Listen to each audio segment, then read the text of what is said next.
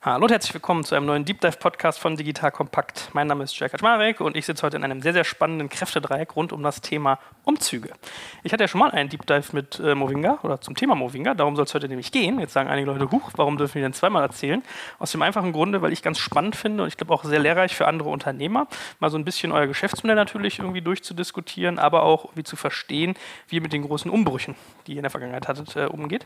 Jetzt sage ich schon du, eigentlich äh, müsste ich sagen ihr, denn ich bin gar nicht allein, ich bin hier sozusagen zu dritt, deswegen Kräfte-Dreieck. Also es gibt irgendwie drei spannende Gesprächspartner. Äh, wir fangen mal links an, mit dir habe ich ja schon ein bisschen angefangen. Mit deinem Unternehmen stelle ich mal ganz kurz vor. Genau, Christoph Müller-Guntrum, bin einer der beiden Co-Geschäftsführer bei Movinga. Über ein Jahr dabei, habe da einiges miterlebt von der, von der Hochphase damals zu äh, großen Umbrüchen, Restrukturierung und Turnaround bis hin zur neuen Welt oder Movinga 2.0, wie wir das jetzt nennen. 2.0, das ist ja, sagt man das noch? Ist das nicht so 2014 oder so? Nee, das passt schon. Was sollst du jetzt auch anders sagen? Ne?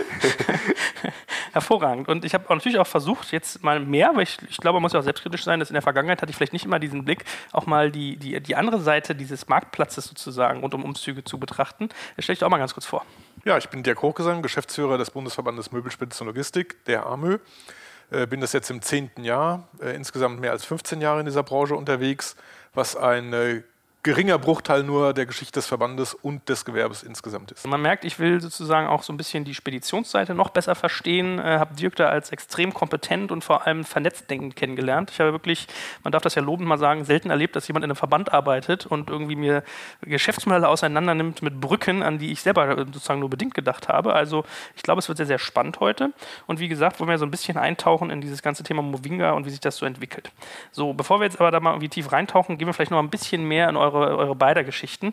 Äh, Dirk, du hast gerade gesagt, äh, Bundesverband Möbelspedition und Logistik, AMÖ. Kannst du eigentlich mal sagen, warum das AMÖ heißt, obwohl da nirgendwo ein Ö und ein A ist? Also wie kommt der Name her? Ja, das Ö ist schon drin, im Möbel, Möbel ja. wenn man so will. Äh, und da sind wir auch schon in der Geschichte. Also AMÖ steht für die Vergangenheit des Verbandes. Wir hießen früher Arbeitsgemeinschaft Möbeltransport, abgekürzt AMÖ. Und dieses Kürzel ist äh, in der Möbelspedition sehr bekannt, in der Verkehrspolitik auch so, dass wir trotz Umbenennung des Verbandes in seinem Gesamtnamen das Kürzel AMÖ erhalten haben. Das ist ganz einfach. Ja, das finde ich auch sehr, also als Marke funktioniert das total gut, kann ich nachvollziehen. Kannst du mal so ein bisschen zusammenfassen, wie eure Mitgliederstruktur aussieht? Was sind sozusagen die, die Menschen, die bei euch Mitglied sind, mit denen ihr zusammenarbeitet, dessen Interessen ihr versucht, irgendwie auch äh, zu Wort kommen zu lassen und was eigentlich so eure Aufgabe ist? Ja, wir haben äh, rund 870, 75 äh, Unternehmen, die bei uns Mitglied sind, über ihre Landesverbände. Diese Unternehmen sind alle Möbelspediteure, betreiben fast alle das Thema Umzugsgeschäft. Da sind aber auch Spezialisten dabei, die machen Neumöbelverteilung, die machen äh, Archivumzüge, die machen Services für Medizingeräte, äh, sind Kunstspediteure, also alles das, was eine besondere Sensibilität bedarf und was ich nicht maschinell umschlagen kann. Von der Struktur sind das ganz überwiegend Familienunternehmen. Äh, Möbelspediteure sind meist kleinere Unternehmen, einige auch Mittelständler. Und äh, die größeren sind dann häufig sehr spezialisiert, die sind vernetzt und im Regelfall regional tätig. Mhm. Kannst du uns mal so ein Gefühl geben? Man hat ja bei dem Thema Umzüge, das wird ja teilweise auch in den, in den Medien schon irgendwie so ein bisschen breit getreten. Man hat ja einen relativ großen Graumarktbereich. Man muss ja aber auch irgendwie so ein bisschen unterscheiden, wie viele professionelle Logistiker gibt es eigentlich? Was bedeutet genau eigentlich? Also, wann hat man den Professionalitätsgrad, dass man bei euch zum Beispiel Mitglied ist? Und wie verteilt sich das so? Ja, also äh, das ist relativ schwierig zu fassen und dennoch relativ einfach. Also wir sagen, professionell ist jeder, der bei uns Mitglied ist. Das ist schon mal ganz einfach. Und dann gibt es einen Markt von auch Unternehmen, die nicht Mitglied sind, die trotzdem sehr, sehr gut sind. Das ist völlig außer Frage. Wir haben aber ein Vielfaches davon, die irgendwo unterwegs sind, meist im sogenannten erlaubnisfreien Bereich. Das sind Unternehmen, die mit Kleinsttransportern äh, irgendwo meist lokal, regional unterwegs sind, die äh, ihr Personal selten ausgebildet haben, die über häufig auch nur eine geringe kaufmännische Ausbildung verfügen. Und das sind Attribute, die bei uns mit reinkommen müssen. Also die müssen eine kaufmännische Ausbildung haben. Die Unternehmensleiter, die sollten die entsprechende Erlaubnis haben, müssen die Versicherungen eingedeckt haben und nachweisen. Das ist schon eine ganze Menge. Das Personal muss auch entsprechend qualifiziert sein, weil es ja immer darum geht, äh, das Hab und Gut des Kunden, des Verbrauchers von A nach B zu bringen, so dass der sich am neuen Wohnort wieder wohlfühlt. Jetzt kommt ein kleiner Werbespot. Aufgepasst! Wusstest du, dass HR-Teams heutzutage mit mehr Aufgaben denn je konfrontiert sind? In der aktuellen Studie HR Trends, die Zukunft der Personalarbeit 2024 von Sage, wurden HR-Teams aus sieben verschiedenen Ländern und über 20 Branchen befragt, um top aktuelle Insights in der Entwicklung des Personalwesens zu geben. Sage entwickelt HR-Tools und Software für dein Unternehmen, um Lohnabrechnungen, Personalmanagement, Buchhaltung und mehr zu vereinfachen. So, und die Studie von Sage zeigt unter anderem, dass ganze 91% der HR-Teams angeben, dass ihre Arbeit Arbeitsbelastung im letzten Jahr zugenommen hat, aber gleichzeitig glauben 79 Prozent der Befragten, dass Automatisierung ihre Prozesse zukünftig verbessern und Zeit sparen kann. Ebenfalls spielt auch KI eine große Rolle. Derzeit nutzen etwa ein Drittel bereits Chatbots wie ChatGPT in ihren Prozessen und circa drei Viertel der PersonalleiterInnen sind sich bereits sicher, dass KI die Arbeitsweise im HR revolutionieren wird. Du merkst, die Studie ist vollgepackt mit Statistiken, überraschenden Erkenntnissen und Tipps für HR-Führungskräfte, die vorankommen wollen und zeigt eine Momentaufnahme der sich stetig wandelnden Rolle von HR heute. Am besten schaust du dir die Studie HR-Trends, die Zukunft der Personalarbeit 2024 selbst an. Unter digitalkompakt.de slash Sage, S-A-G-E, kannst du sie dir komplett kostenlos herunterladen. Und wie immer findest du alle Infos auch auf unserer Sponsorenseite unter digitalkompakt.de slash Sponsoren. Werbung Ende. Ich habe so Zahlen von 1300 bis 1400 dieser sozusagen professionellen Logistiker im Kopf. Für Deutschland kommt das ungefähr hin? Das ist die Zahl, von der wir auch tatsächlich ausgehen. Die sind nicht ganz sauber statistisch erfasst. Wir müssen uns da bei andere Größen nähern, aber das ist so die Zahl. Okay, also kann man ja schon mal sagen, zwei Drittel derer, über die wir jetzt aus professioneller Sicht äh, reden wollen, sind eigentlich bei euch tendenziell Mitglied. Jetzt mal, äh, Christoph wird gleich merken, den werde ich auf all die Zahlen nämlich abklopfen. Ähm, jetzt nochmal vielleicht als, ähm, als kleine, kleine Einordnung so zum Thema Umzug. Kannst du mal so ein bisschen, so ein, so ein grobes Big Picture geben? Wie, wie zieht der Deutsche um? Also wie oft? Was kostet das so grob, wenn du zwei Personen Haushalt versus, also vielleicht Single versus Familie hast?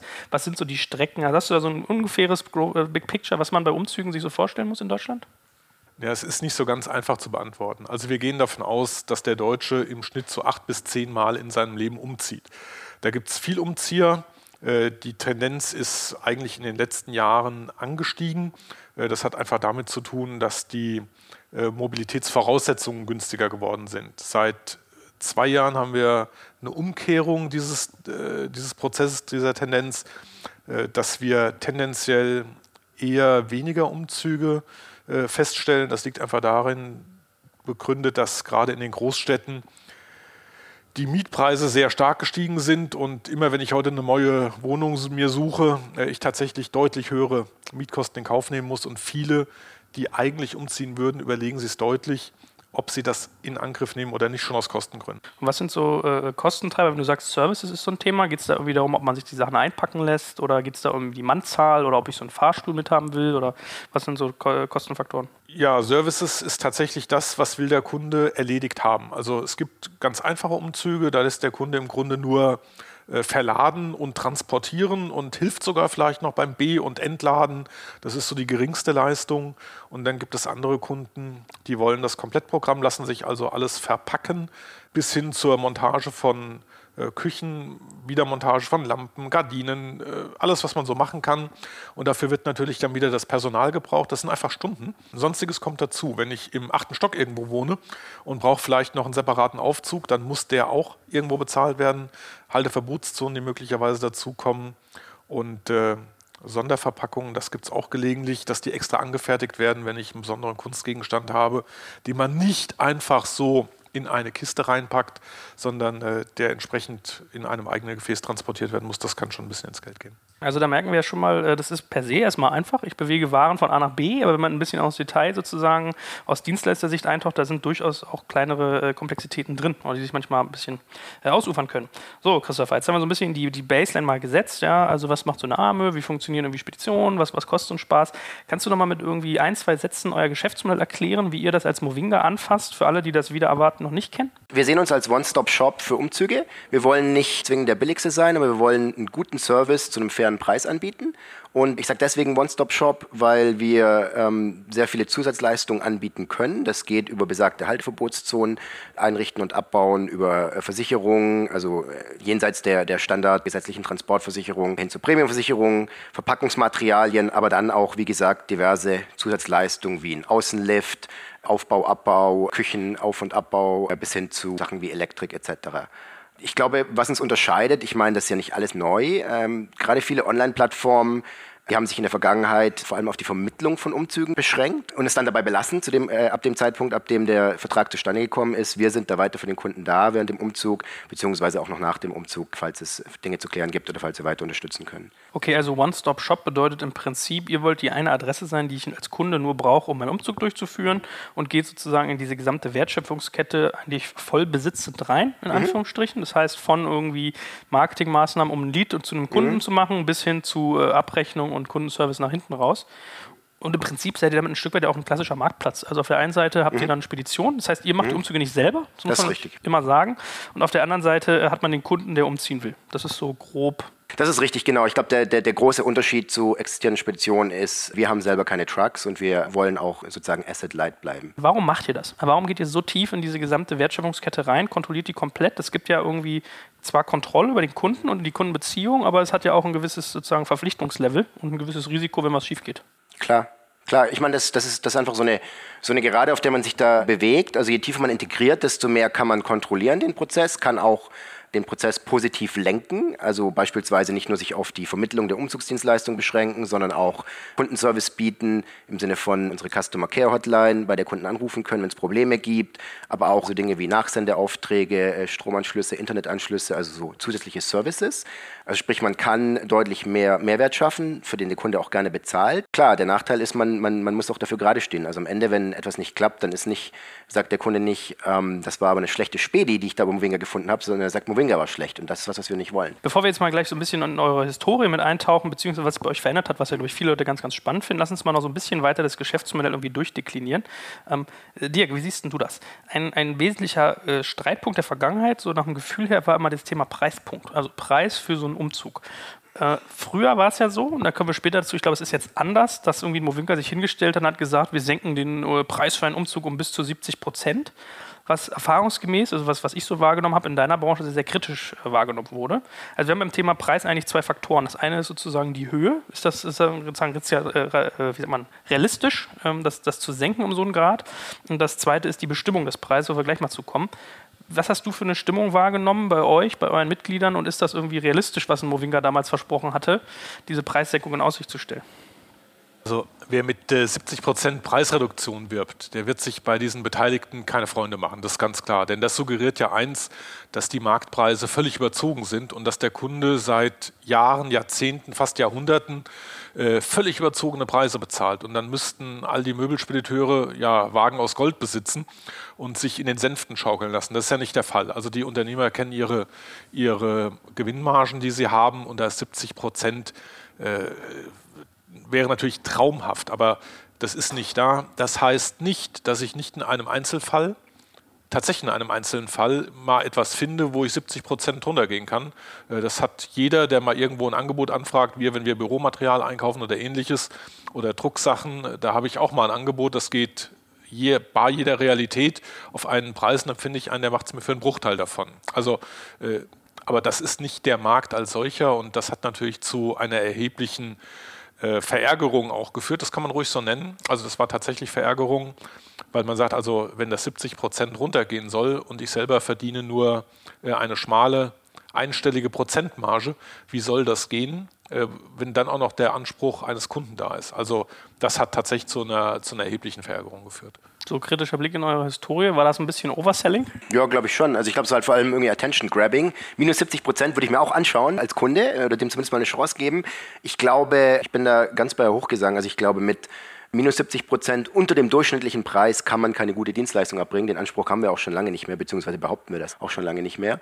Ich glaube einfach, es gibt in diesem Markt, es gibt ja nicht nur den einen Umzugmarkt, es gibt da verschiedene Segmente, also es gibt da gute, qualifizierte, bewährte Speditionen und dann kann man da unendlich äh, tief oder hoch gehen, vor allem auch unendlich tief. Man findet schon einen, der das für 50, 60, vielleicht sogar 70 Prozent unter dem durchschnittlichen Preis macht, aber das sind nicht die Spedis, mit denen wir arbeiten wollen oder sind auch nicht die Dienstleistungen, die wir anbieten wollen. Hm, das ist ja mehr so der Schlägertrupp, der dann eine Ming-Vasen sozusagen durch den Flur wirft. Ja, gibt es schon ein paar gute Divorce-Stories, aber ähm, also ich weiß zum Beispiel, weiß nicht, ob die mal Steuern bezahlen oder Mindestlöhne oder die richtigen Versicherungen haben. Aber ist dann nicht eigentlich die, die logische Konsequenz, wenn ihr sagt, ihr macht es jetzt richtig und am Anfang war das irgendwie so ein bisschen das laute Trommeln eines Startups, dass eigentlich bei euch die Umzugspreise sogar teurer sein müssten, weil ihr noch diesen Full-Service oben drauf legt? Naja, nicht ganz. Ich meine, wir nehmen den Spätis ja auch Themen ab, die sie sonst selber machen müssten. Also ganz vielleicht als allerwichtigstes mal die Kundengewinnung.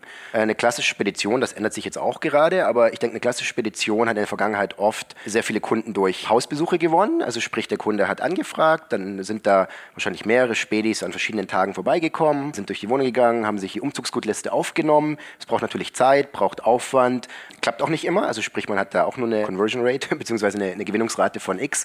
Und ich glaube, das, das ist schon mal ein Teil, den wir komplett abnehmen. Also sprich, von uns kriegen die Spätis ja keine Anfragen, sondern fertig abgeschlossene Aufträge die man in dem Fall direkt übernehmen kann. Aber für den Kunden muss es doch teurer werden, meine ich eigentlich. Wenn man sozusagen, wenn du eigentlich sozusagen anerkennst, wenn man Mindestlöhne zahlt etc. pp, ist das schon ein, ein, ein, Faktor, den man jetzt nicht ins Bodenlose senken kann. Und dann kommt eigentlich noch jemand wie ihr hinzu, der auch noch den Internetanschluss mhm. irgendwie umbucht und den Nachsendeauftrag macht, plus die ganze Management der Prozesskette und Verantwortung lässt man sich wie eine Versicherung auch bezahlen. Da müsste ja eigentlich, müsste ja theoretisch teurer sein. Na, ich glaube, es sind zwei Themen. Also das eine ist eben die Kundengewinnung. Ich glaube, das kann man durchaus sehr, sehr effizient übers Internet machen. Das geht nicht für alle Kundengruppen und das geht auch nicht in allen äh, Regionen gleich gut, aber durchaus bei einigen Segmenten klappt das, glaube ich, unterm Strich besser und günstiger als durch persönliche Besuche. Das andere ist, ist die ganze Auslastung. Also wenn man, sobald man kritische Masse hat als Unternehmen und das haben wir mit inzwischen gesamt über 1500 Umzügen im Monat. Kann man natürlich intelligent Touren zusammenstellen, kann man intelligent die Auslastung maximieren. Ja? Das gilt sowohl für die Kombination von Hin- und Rückfahrten, das gilt für Rundläufe, bei denen man Spediteuren direkt für 14, 15, 16 Tagen Aufträge am Stück vergibt. Und klar, dann lohnt sich das, weil wenn die Alternative ist, äh, der Lastwagen steht auf dem Hof oder fährt halb leer von A nach B oder leer von B nach A zurück, dann würde ich als Spedi lieber auch zwei Wochen ausgelastet sein. Dirk, wie ist denn dieser Punkt? Also äh, Leerfahrtenreduktion, wie das ja eigentlich in der Vergangenheit äh, auch deine, deine Vorgänger gesagt haben, beziehungsweise aus Sicht von so einem Betreiber bessere Flottenauslastung, das haben die immer so ein bisschen verkauft als ihre Stärke, dass sie sozusagen algorithmisch daran gehen, was diese Preisberechnung per Algorithmus ihnen auch viele Daten liefert, dass sie besser in der Lage sind, genau das, was der Christopher gerade gesagt hat, äh, umzusetzen, dass man besser Touren plant, dass nicht jemanden von Hamburg nach Düsseldorf fährt und dann leer wieder zurück und eigentlich aber in der Zeit Geld verdienen könnte. Ist das was, was du in der Praxis für realistisch hältst? Ja, die Praxis findet ja schon sehr lange so statt. Wir haben jetzt im äh, nächsten Monat eine, eine Laderaumausgleichsgesellschaft, die feiert 50-jähriges Jubiläum. Also das, was da als äh, unglaubliche Innovation gefeiert worden ist, äh, ist auf deutschen alter Hut. Das ist äh, wirklich alt, außer tatsächlich mit einer Änderung, dass man damals das tatsächlich noch mit Karten und Blöcken gemacht hat, als es begonnen hat.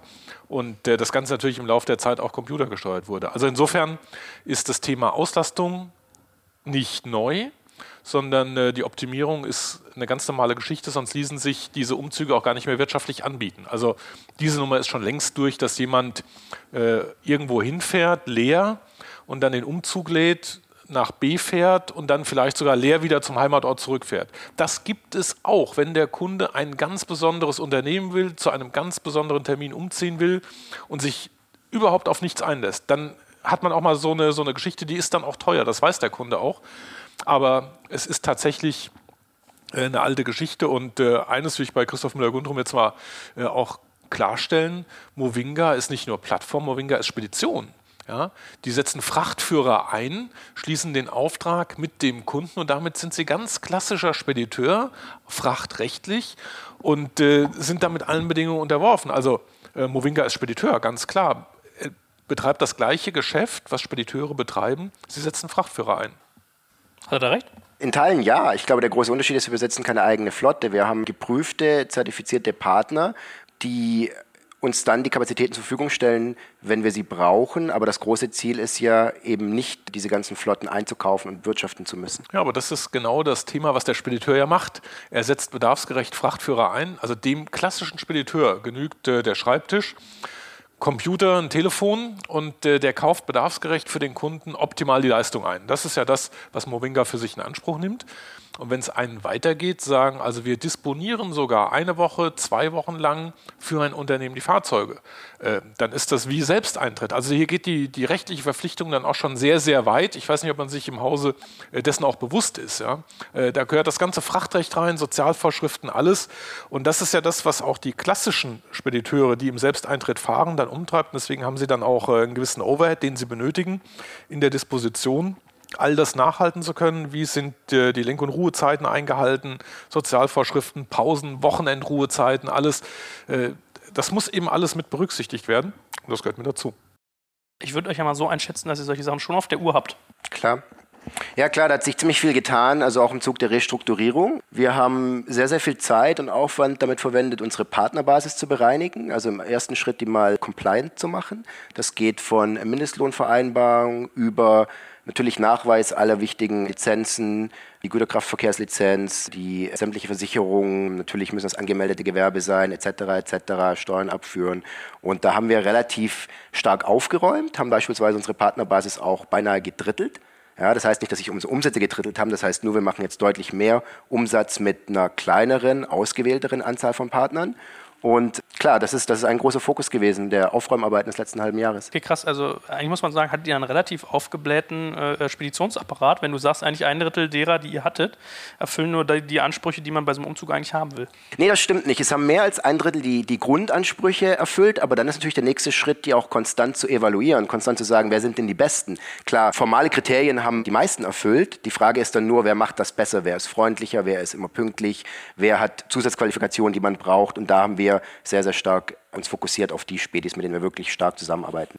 Und wie macht ihr dann die dauerhafte Qualitätskontrolle? Also all die Faktoren, die dir gerade mal so angedeutet hat, äh, also Schlafzeitende zum Beispiel so ein Flixbus auch, ja, wenn die da Busunternehmen, ist ja ein vergleichbares Modell. Also die haben auch keine Busse, müssen aber auch gucken, dass die Fahrer da irgendwie vernünftig äh, ruhen. Ja? Und da ist ja auch so ein bisschen das Thema Marke auch ein Stück weit, dass die, dass die eine einheitliche Dienstleistung irgendwie rüberbringen und ein einheitliches Feeling, was mit Movinga assoziiert ist. Wie kontrolliert ihr denn das? Wir kontrollieren wirklich nach jedem Umzug, wie das gelaufen ist. Und das geht los mit dem Versand einer Umfrage an den Kunden von Beginn des Prozesses, wie war das Beratungsgespräch, wie, wie, war die Umzugsdienstleistung selbst, wie war die Problemlösung im Kundenservice, falls es Probleme gegeben haben sollte. Gut, man schickt diesen Survey raus, die meisten Leute mögen keine Surveys, füllen das nicht aus. Dann rufen wir tatsächlich jeden Kunden nach dem Umzug an und fragen, hey, haben Sie fünf Minuten Zeit, was hat geklappt, was, haben Sie, was hat nicht geklappt, haben Sie Feedback für uns?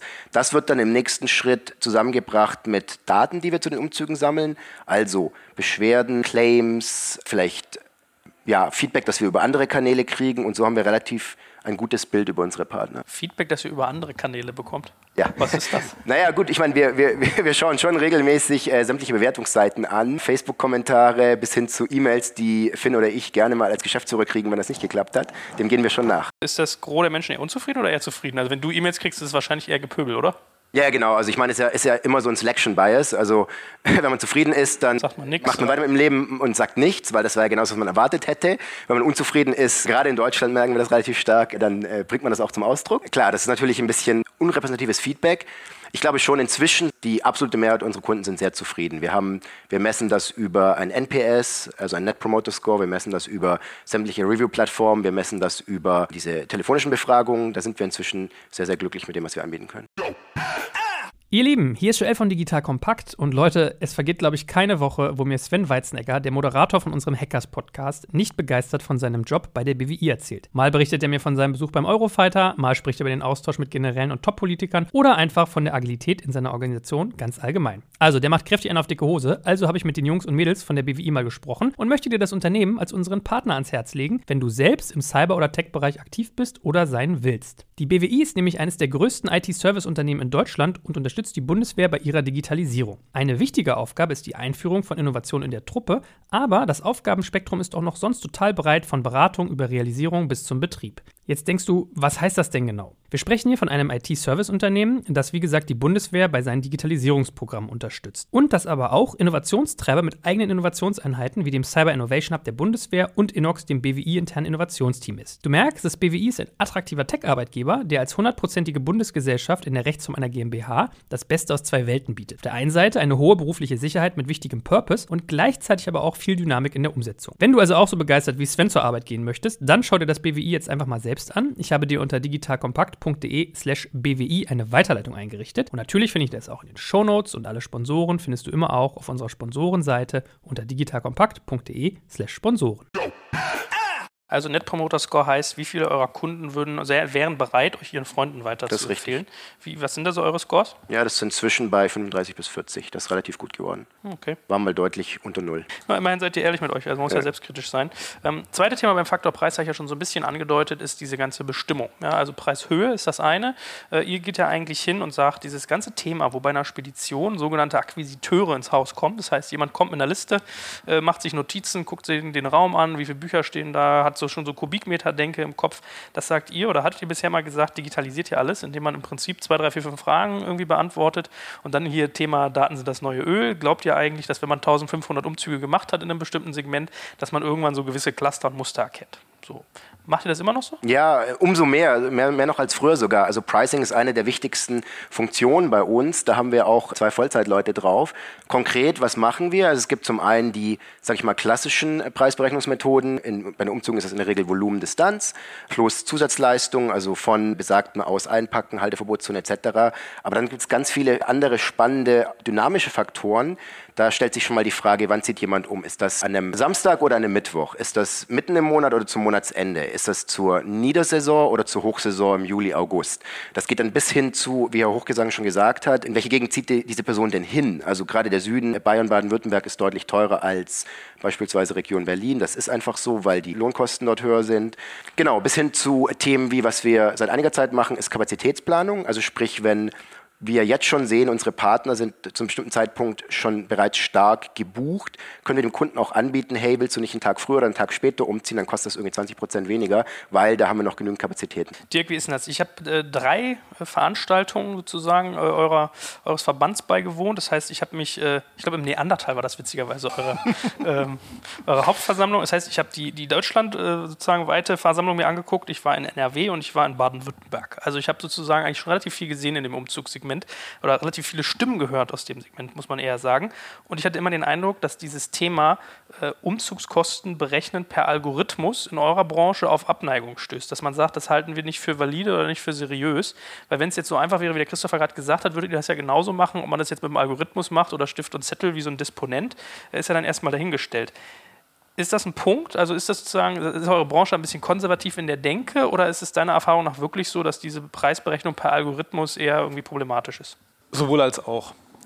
Also, äh, wenn ich eine große Zahl von Vergleichsumzügen habe, dann kann ich natürlich irgendwo Näherungswerte hinkriegen. Da habe ich mal äh, mehr oder weniger, dass ich den exakten Wert treffe, aber über alles komme ich dann meiner individuellen Berechnung hin. Ob das tatsächlich der für den Kunden ganz exakte Preis ist, den er bezahlen würde, wenn jemand den Umzug ganz exakt aufnimmt, das stelle ich in Zweifel. Also das wird nicht so sein, äh, weil wir in, gerade in Deutschland natürlich sehr individuelle Wohn- und Lebensverhältnisse haben. Also wir legen ja sehr viel Wert auf Individualität und insofern gibt es wenige äh, Drei-Zimmer-Wohnungen, die völlig identisch eingerichtet sind. Also das gibt es, aber ist eher die Ausnahme. Und insofern äh, ist das aus unserer Sicht durchaus ein Stück weit problematisch, wenn mir die große Zahl fehlt. Und je komplexer ein Umzug wird, das heißt, je größer diese Wohnverhältnisse werden, je komplizierter vielleicht die Einrichtung ist, das Mobiliar und auch je hochwertiger, desto schwieriger wird das über den Algorithmus sauber abzubilden.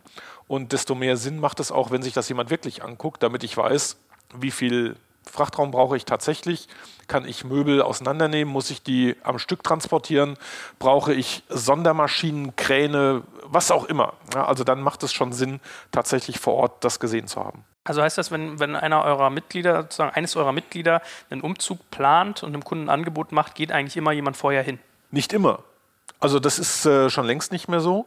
Ähm, meist versucht man das, damit man ein Bild tatsächlich vor Ort gewinnt und äh, das auch sauber planen kann. Also auch zum Thema Halteverbotszone. Der Kunde hat häufig völlig falsche äh, Vorstellungen von dem, was sein Umzug ausmacht. Und äh, so mancher Flur, der angeblich 1,60 Meter breit ist, hat sich als einen knappen Meter rausgestellt. Also da erlebt man tolle Geschichten und auch die äh, völlig unproblematische Parksituation stellt sich dann am Tag des Umzugs heraus äh, als vielbefahrene Straße, wo ich links und rechts überhaupt nicht parken kann, also wo ich tatsächlich eine Halteverbotszone bräuchte.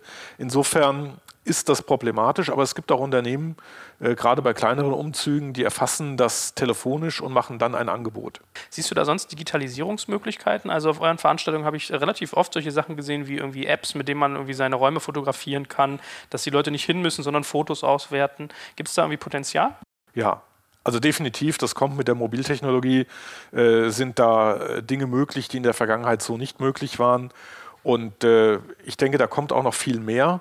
Was wir jetzt haben, sind tatsächlich diese, diese Apps, mit denen ich äh, gesteuert im Grunde meine Wohnung aufnehme und übermittle und dann sieht sich das jemand quasi am Rechner an, was er sonst zu Hause gemacht hätte in der Wohnung des Kunden.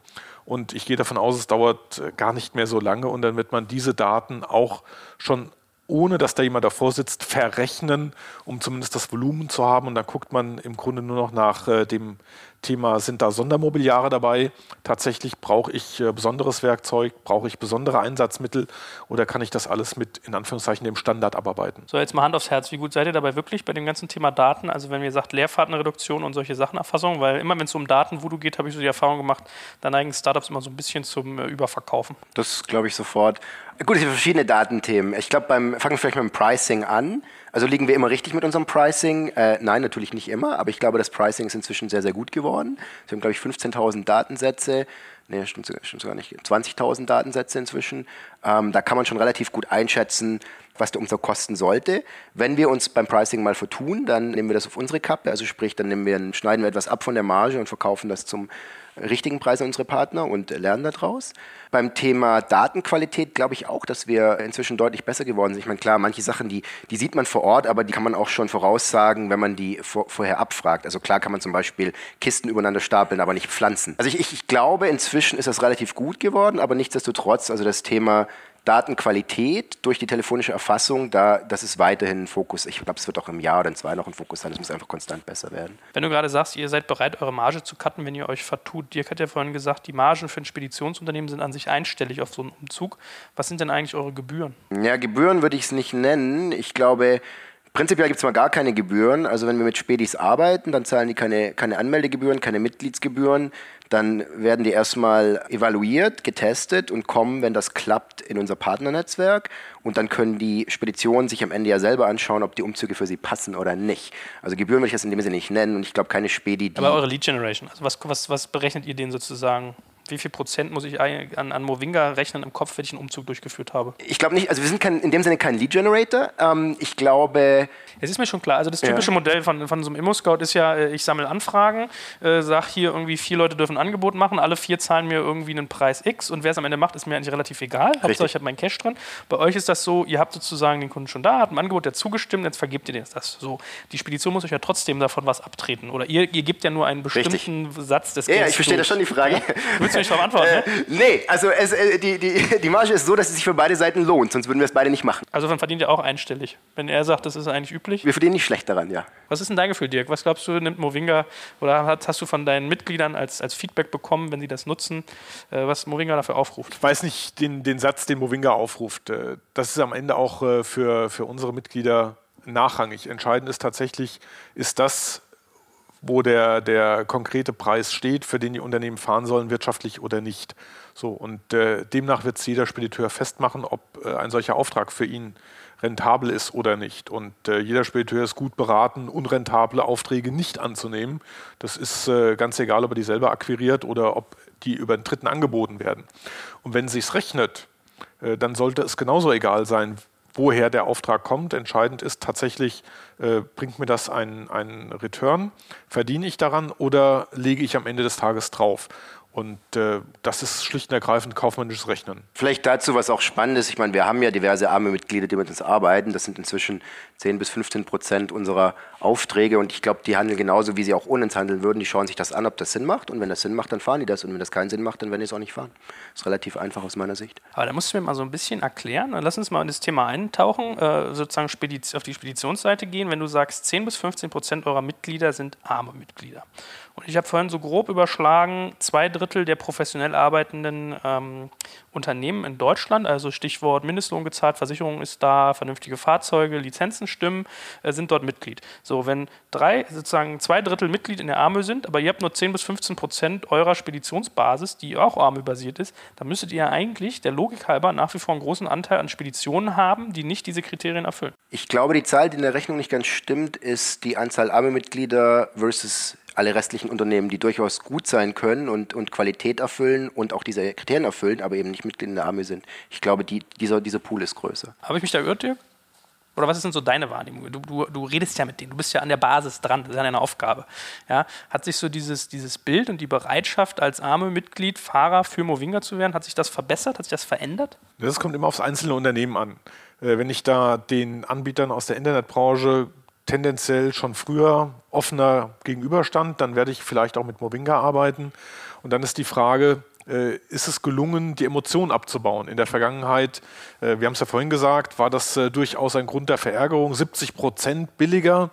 Äh, so Emotion bleibt manchmal lange haften, auch wenn das kaufmännisch kein guter Ratgeber ist. Aber wer sich einmal über, einen, über jemanden geärgert hat, äh, den nimmt er nicht als bevorzugten Partner, sondern guckt das erstmal an, jedenfalls so lange, wie das eigene Geschäft ansonsten ausreicht und äh, man gut damit ausgelastet ist. Also wer an sich ausgelastet ist, wird nicht für Movinga oder einen anderen tätig werden. Das ist ganz einfach. Würdest du denn als jemand, der sich damit tagtäglich auseinandersetzt und der jetzt auch mal wirklich in den vier Wänden von Movinga sitzt und mit den Leuten schon Kontakt hatte und die Dienstleistung kennt, würdest, empfiehlst du das deinen Mitgliedern, sich das anzuschauen, das auszuprobieren? Weil man kann ja schon sagen, dass ein Movinga für deine Mitglieder auch was bereithält. Also auf der einen Seite könnte man sagen, oder was mein Eindruck war, ist, dass es ein relativ fragmentierter Markt ist. Das hast du ja selber gesagt. Das sind teilweise Familienunternehmen in dritter, vierter Generation.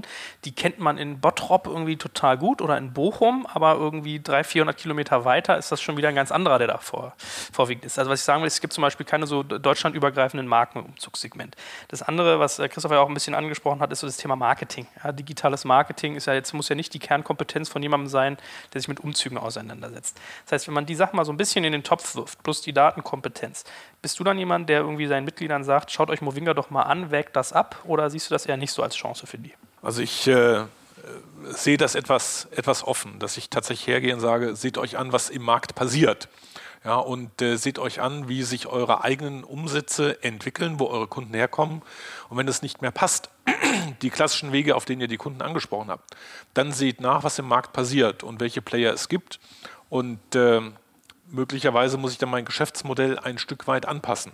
Das macht nicht jedem Freude und äh, ist auch nicht für jeden leicht, aber äh, ganz offensichtlich gibt es ja einige, die es machen und äh, wenn es nicht sinnvoll wäre, würden sie es auch wieder einstellen. Und die, die finden, dass es nicht sinnvoll ist, die stellen es auch wieder ein. Mhm.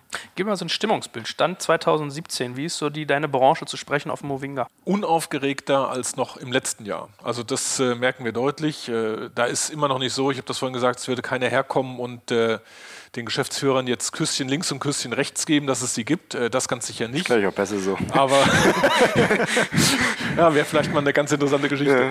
Ja. Ähm, aber äh, es ist deutlich unaufgeregter geworden. Das liegt vermutlich auch am unaufgeregteren Auftritt von Movinga. Woher kam das denn, das eigentlich, diese starke Abneigung? Aber du hast ja eins schon gesagt, dieses Price-Dumping-Thema mit 70 Prozent. Gab es irgendwie noch andere Faktoren? Ist das manchmal Angst? Ist das manchmal irgendwie also ich erinnere mich auch, ihr hattet sehr polarisierende Videos bei Movinga auf der Webseite mit irgendwie äh, so, als wenn das also Gangstertum ist, was da passiert. Ja, das hat wahrscheinlich gut konvertiert, aber bei euch sicherlich nicht Freunde gemacht. Woher kam denn diese Abneigung noch? Ansonsten außerhalb, also, wenn es nicht nur um den Preis geht. Also das waren schon wesentliche Elemente, die dazu geführt haben. Also wenn man selbst als äh, ja, Gangsterbande dahingestellt wird, äh, dann ist das nichts, was irgendwem Freude bereitet. Das ist ganz klar, vor allem wenn man wirklich bemüht ist, äh, dem Kunden einen guten Service zu bieten, fair im Markt zu agieren, äh, sich an Recht und Gesetz hält, dann ist das ja ein ziemlicher, ziemlicher Schuss von Bug. Also das ist äh, untere Schublade, um nicht zu sagen ganz untere Schublade. Und äh, da ist äh, dann auch viel kaputt gewesen, ganz klar. Werbung. Aufgepasst! Wenn du ein B2B-Unternehmen bist, möchtest du jetzt deine Sales Pipeline mit neuen B2B-Leads füllen und dafür empfehlen wir dir unseren Partner SalesViewer. SalesViewer lässt sich total einfach erklären. SalesViewer entschlüsselt nämlich Unternehmen, die deine Webseite besuchen und zeigt diese in Klarnamen an. Du und dein Team sehen also ganz genau, wer eure Webseite besucht und wofür sich diese potenziellen KundInnen interessieren. Und dann gibst du einfach Vollgas, denn du kannst diese Unternehmen dann ja zielgenau ansprechen und einfach zu neuen KundInnen machen. Im Marketing und Vertrieb ist das also eine Wahnsinnsunterstützung Unterstützung für die B2B-Lead-Generierung. Deshalb nutzen schon viele Marktführer wie Stepstone, Avato Systems, Spot5, Talon One oder die Vodafone-Tochter Grand Centric Sales Viewer und generieren damit täglich neue B2B-Leads. Und wenn das für dich interessant ist, dann teste SalesViewer doch einfach mal kostenlos. Alles, was du dafür wissen möchtest, findest du unter folgender Weiterleitung digitalkompakt.de slash salesviewer. Und wie immer verlinke ich dir das auch auf unserer Sponsorenseite unter digitalkompakt.de slash Sponsoren. Das war's mit dem Werbespot. Wie ist das heute in der Gegenwart? Also, du hast ja schon ein bisschen gesagt, 10 bis 15 Prozent äh, sozusagen sind irgendwie AMO-Mitglieder. In meiner Wahrnehmung, wenn ich mir wenn ich mit Spediteuren zu tun hatte, ich glaube, die haben auch so ein bisschen so ein Verständnis, dass sie eigentlich am längeren Hebel sitzen im Vergleich zu einem Movinga, weil sie sich halt sagen, naja, wenn wir die Umzüge nicht machen, ja, dann können die ja eigentlich gar nicht arbeiten. Das ist wahrscheinlich ist es schon ein Stückchen zu kurz gedacht. Man kann ja manchmal auch diesen Frust so ein bisschen verstehen, aber was ist denn so grob Status quo aus deiner Sicht? Wie viele Speditionen habt ihr jetzt so angebunden? Du hast gesagt, noch ein Drittel so viel wie früher, 10 bis 15 Prozent äh, AMÖ orientiert. Ähm, was ist der Status quo? Und ist das genau, also ich, ich, ich glaube, diese besagte Angst, die gab es tatsächlich und ich, ich glaube auch im Nachhinein, das ist schon eine Weile her jetzt, aber ich glaube, dass wir da zu offensiv und auch provokativ reingegangen sind. Das verstehe ich, äh, dass das Leute verschreckt hat. Ich glaube, inzwischen ist es relativ einfach. Also wir haben einfach den Draht gesucht zur Industrie. Wir waren auf den AME Business Days. Wir haben viele Spedis persönlich kennengelernt, auch viele AME-Mitglieder. Und ich glaube, so die Angst vor dem großen Unbekannten, die ist ein bisschen genommen worden. Wie gesagt, einige AME-Speditionen arbeiten sehr, sehr gerne mit uns. Ich glaube, so diese, wie soll ich sagen, so dieses Zusammen sind wir stark und wenn keiner was mit denen macht, dann werden die schon irgendwie eingehen. Ich glaube, das ist ein bisschen aufgeweicht. Also ich glaube, die Leute haben durchaus den Vorteil erkannt. Wenn sie keinen Vorteil sehen, dann nehmen sie keine Aufträge von uns. Aber ich glaube, dass mehr und mehr sehen sie diesen Vorteil und das sind auch nicht Spädis, die, die jetzt im Test sind oder die ersten Monat dabei sind, sondern auch Spädis dabei, die dann seit ein, anderthalb Jahre dabei sind, Einzelne und, und sehr, sehr glücklich sind damit. Man hat ja bei Marktplätzen aber generell immer so ein bisschen dieses Problem von adverser Selektion, also dass diejenigen, die richtig gut sind, eigentlich eine hohe Auslastung an Aufträgen haben, weil sie ja vielleicht auch ein bisschen höherpreisig sind und dass diejenigen, die eher schlecht sind und eher nicht so viele Aufträge haben, dann auch so, noch so ein Thema sozusagen aufspringen. Also ich weiß, bei MyHammer war das damals irgendwie immer so. Komplett anderes Modell, ja, aber ich hatte so ein bisschen den Eindruck, dass das in, in dem Segment, also sei es jetzt irgendwie Putzkräfte mit Bucke Tiger, sei es Handwerker bei Homebell, da könnte ich mir das vorstellen, dass das auch ein Thema ist. Was ist das, wie ist das bei euch? Habt ihr diese Problematik auch, dass man irgendwie merkt, so, mh, hm, ein Umzugsunternehmen, was eine gute Auslastung hat, ist jetzt nicht so Movinga-affin wie vielleicht eins, äh, was es nicht hat? Das ist ein guter Punkt. Also wir haben beides. Wir haben derzeit einen Überschuss an Partnerbewerbungen in Deutschland. Die können wir gar nicht alle annehmen. Da sind gute dabei, da sind auch durchaus schlechte dabei. Ja? Also wenn ich als, als Spedi keine Aufträge bekomme, klar, dann versuche ich es über alle Kanäle. Ich glaube, der, der Schlüssel dazu liegt in einem sehr, sehr guten Selektionsprozess. Also wir fangen an mit sämtlichen Mindestkriterien, gesetzlich natürlich, aber auch Dinge, die darüber hinausgehen, also eine extra Mindestlohnvereinbarung etc. etc. Die Unternehmen werden evaluiert über Kreditwürdigkeit, wie lange gibt es die Firma, gibt es dafür eine, eine, öffentliche Historie an Bewertungen, Meinungen etc. etc. Und dann ist, glaube ich, ganz wichtig, die werden nicht sofort von 0 auf 100 hochgerammt. Ja? Also wenn eine Spedi bei uns an Bord kommt, kriegt die erstmal einen Testumzug in der ersten Woche, wird ganz genau hingeschaut. Dann eine Woche später, wenn das gut lief, also wir holen das Feedback ein, wenn das gut lief, gibt es erstmal zwei bis drei weitere Umzüge und dann wird das hochgefahren. Und wenn zum Beispiel der erste Umzug schon nichts war, je nachdem wie gravierend das ist, dann nehmen wir die auch wieder raus aus dem Programm. Wie ist denn generell eure Auftragsvergabe? Also wie muss ich mir das vorstellen? Äh, Lieschen Müller kommt an, sagt Umzug, so und so sieht's aus, die Stadt nach dahin, so und so viel. Hm. Jetzt hast du irgendwie einen Pool an Leuten, die es machen könnten. Wie gehst du dann vor? Das ist relativ einfach. Wir haben eine Partner-App, das ist eine, eine Online-Applikation für unsere Partner. Da laden wir unsere Aufträge hoch. Die Partner können sich darauf bewerben. In der Regel gibt es innerhalb von 24 Stunden Feedback und dann nehmen wir die Partner mit dem höchsten Qualitätsscore, also die sich in der Vergangenheit bewiesen haben. Klar, wenn wir neue Partner haben, gibt es inzwischen immer seltener, weil wir eine sehr stabile Partnerbasis haben. Aber wenn wir neue Partner haben, muss man natürlich schauen, dass die auch eine Chance haben. Dann kriegen die einen Testauftrag, werden sehr, sehr genau beobachtet. Aber ansonsten ist es einfach nach der Qualität. Wer am besten performt hat in der Vergangenheit, kriegt auch die Aufträge. Wie kannst du dann hochkommen, wenn du dann einmal die so oder ein, zwei Mal so einen, so einen Bock geschossen hast, dann bist du ja wahrscheinlich nicht mehr so stark dabei, Neuaufträge zu kriegen. Du kriegst zumindest nicht die begehrtesten, klar. Aber es gibt ja auch nicht auf jeden Auftrag zehn Bewerber. Also man, man muss sich dann wieder hocharbeiten. Okay. Was, was ist denn so euer Zeitfenster? Also ich habe immer so ein bisschen so MyTaxi als Bild, wo mir dann die Taxifahrer mal sagte, da poppt so eine Anfrage auf. Dann hat er fünf Sekunden Zeit, schnell übers Lenkrad zu greifen und Ja oder Nein zu drücken. Was ist so sozusagen grob euer Zeitrahmen, den ihr den äh, Speditionen gebt? Ja klar, MyTaxi ist da natürlich ein bisschen anders. Bei uns sind das in der Regel 24 Stunden. Da kriegen wir auch das Feedback, das wir wollen und dann wird der Umzug auch gedispatcht. Was heißt denn gedispatcht? Mal Deutsch. Disponiert, genau. Wie ist so eure Abdeckung deutschlandweit eigentlich? Hast du da mal irgendwie so, seid ihr jetzt sozusagen in der, der Lage, jede Stadt zu bedienen mit solchen äh, Zeitfenstern? Oder ist das ja, sowohl, als, sowohl in Deutschland als auch in Frankreich und ein bisschen grenzübergreifendes Geschäft mit Österreich, Belgien etc. Also das sind so eure Nationen, an denen ihr auch gerade bastelt? Genau. Ich erinnere mich, ihr habt ja irgendwie fleißig auch zurückgefahren. Was ist denn so eure Roadmap? Bleibt ihr erstmal dabei oder kommt noch weiter hinzu? Ich glaube, wir bleiben erstmal dabei. Der Markt ist groß genug, der ist auch fragmentiert genug, da kann man noch sehr, sehr viel bewegen und verbessern. Ich glaube, ein Fehler wäre jetzt genau das zu machen, was wir vor einem Jahr gemacht haben, nämlich uns dünn in vielen Märkten aufstellen und dann nicht so richtig machen. Die Märkte sind doch deutlich anders. Also Deutschland ist deutlich anders als Frankreich. England wäre nochmal anders, Italien wäre nochmal anders. Ich glaube, es ist wichtig, einen Markt zu durchdringen und das auch richtig gut zu machen. Dirk, wie ist denn das? Ich hatte mal so ein bisschen den Eindruck, viele Speditionen sind eigentlich unwillens mit Movinga zu arbeiten, weil sie so ein bisschen das Gefühl haben, sie verkommen eigentlich zu Frachtführern, dass sie halt so diese Kundenbeziehungen, die man vorher besitzt, verliert. Obwohl eine Wiederkaufsquote im Umzugsbereich jetzt wahrscheinlich nicht so hoch ist, scheint das ja doch ein wichtiger Faktor zu sein. Ist das so, dass Speditionen ungern sozusagen diese Rolle des Frachtführers einnehmen und sich ein bisschen daran stören, da an Einfluss zu verlieren? Ja, das kommt immer auf äh, das Unternehmen an. Und äh, die Möbelspeditionen oder Möbelspediteure, da ist das Wort schon drin, sehen sich ja selbst als Spediteure. Das heißt, äh, sie organisieren den Verkehr selbst. Und wenn man dann Frachtführer wird, das ist eine andere Profession, das heißt, man fährt für Dritte, die man selbst äh, deren Kunden nicht kennt oder äh, gar nicht akquiriert hat, dann habe ich im Grunde nur noch die reine Produktionsleistung, aber äh, die Wertschöpfung oder ein erheblicher Teil der Wertschöpfung fällt weg. Und es ist ja kein Zufall, dass Movinga dezidiert sagt, nee, wir haben keine Fahrzeuge, nee, und auch keine eigenen Möbelträger und Packer, ja, das wollen wir alles nicht. Also das ist die Produktivleistung, sondern äh, man macht den Overhead, Kundengewinnung, Kundenabrechnung, Kundenservices, äh, da ist die höhere Marge drin und äh, das ist das äh, äh, schöner abzuwickelnde Geschäft und das sehen die Spediteure, Möbelspediteure gleichermaßen so. Also die wollen auch nicht äh, den Kunden verlieren, sondern die gesamte Wertschöpfungskette in der Hand behalten und werden das nur im Ausnahmefall, äh, wenn es nicht anders geht, aus der Hand geben. Ist auch nachvollziehbar. Was ist denn so dein Gefühl? Also mal ganz so Hand aufs Herz. Äh, ich glaube ja nicht so richtig, dass in der, in der Logistikbranche die einzelnen Unternehmen in der Lage sind, wie Movinga so eine deutschlandübergreifende Marke aufzubauen. Also ich glaube, das Markenbewusstsein für Umzüge ist super gering. Zapf kennen irgendwie viele, gerade auch in Berlin. Und wenn man irgendwie ein bisschen größer denkt, solche Leute irgendwie wie DB Schenker. Aber so von der, von der reinen Logik her hat man doch so ein bisschen das Gefühl, dass ein Logistikunternehmen perspektivisch gar nicht darum herumkommen wird, so ein bisschen die Kontrolle und diese Kundenbeziehung abzugeben und sich in eine gewisse Abhängigkeit von einer Plattform zu begeben. Ob das jetzt Movinga, Move24 oder vielleicht sogar ein Amazon ist, to be discussed. Aber ist nicht so ein bisschen der Weg, den man da wahrscheinlich gehen muss, schon, dass man sich an diese Player dranhängt oder wird man so eine Auftragsvergabe oder die, das, den Bezug von Aufträgen sehr dezentral steuern? Also ich sehe das nicht so, dass man äh, an diesen Plattformen nicht vorbeikommt. Richtig ist, die Kundenbindung bei einem Umzug ist schwierig. Das liegt einfach an der Frequenz begründet. Ja, also die wenigsten ziehen jedes Jahr oder alle, alle paar Monate um.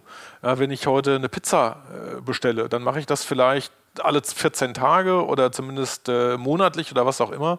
Oder auch eine Putzkraft, die brauche ich alle Woche, zwei Wochen, 14-tägig, vierwöchentlich, keine Ahnung aber der Umzug findet eben nur alle paar Jahre statt. So, und äh, das ist dann natürlich in der Kundenbindung durchaus nicht ganz einfach.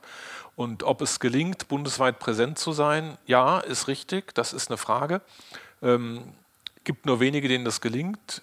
Im normalen Logistikmarkt haben wir das, da gibt es bundesweite Anbieter, die kennt jeder. Aber die Frage ist auch, gelingt es bei einer Einmalleistung, auch wenn ich bundesweit aufgestellt bin, in der Erinnerung des Kunden präsent zu bleiben. Also Movinga hat die gleiche Problematik wie der Speditär XY aus, was hast du vorhin gesagt, Bottrop. Ähm, nämlich im Kundenbewusstsein zu bleiben, der Gestalt, dass wenn der nach sechs Jahren wieder umzieht, er sich sofort dran erinnert, hey, da war doch Movinga oder da war der Spediteur XY. Ja, den rufe ich jetzt wieder an oder gehe über die App oder wie auch immer und lande sofort bei dem.